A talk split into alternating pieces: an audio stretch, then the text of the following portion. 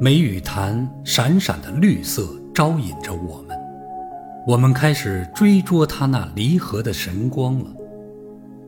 揪着草，攀着乱石，小心探身下去，又鞠躬过了一个石拱门，便到了汪汪一碧的潭边了。瀑布在金秀之间，但是我的心中已没有瀑布了。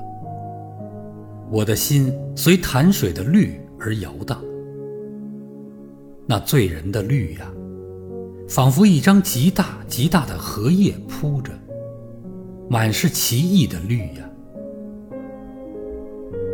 我想张开两臂抱住它，可这是怎样一个妄想啊！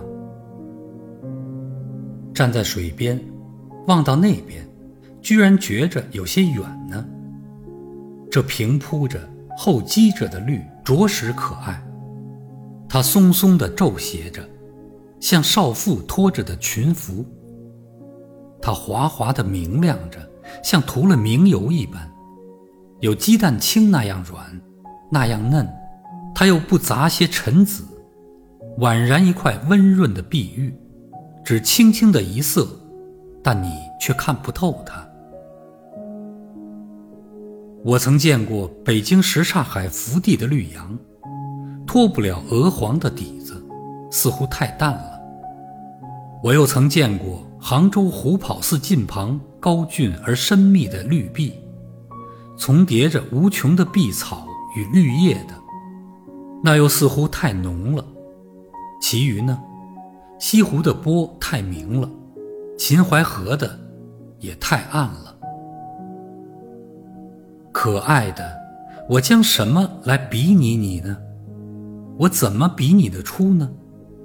大约潭是很深的，故能蕴蓄着这样奇异的绿，仿佛蔚蓝的天融了一块在里面似的，这才这般的鲜润啊！那醉人的绿呀，我若能采你以为带，我将赠给那轻盈的舞女。他必能临风飘举了。我若能忆你以为眼，我将赠给那善歌的盲妹，她必明眸善睐了。我舍不得你，我怎舍得你呢？我用手拍着你，抚摸着你，如同一个十二三岁的小姑娘。我又拘你入口，便是吻着她了。我送你一个名字。我从此叫你女儿绿，好吗？第二次到仙岩的时候，我不禁惊诧于梅雨潭的绿了。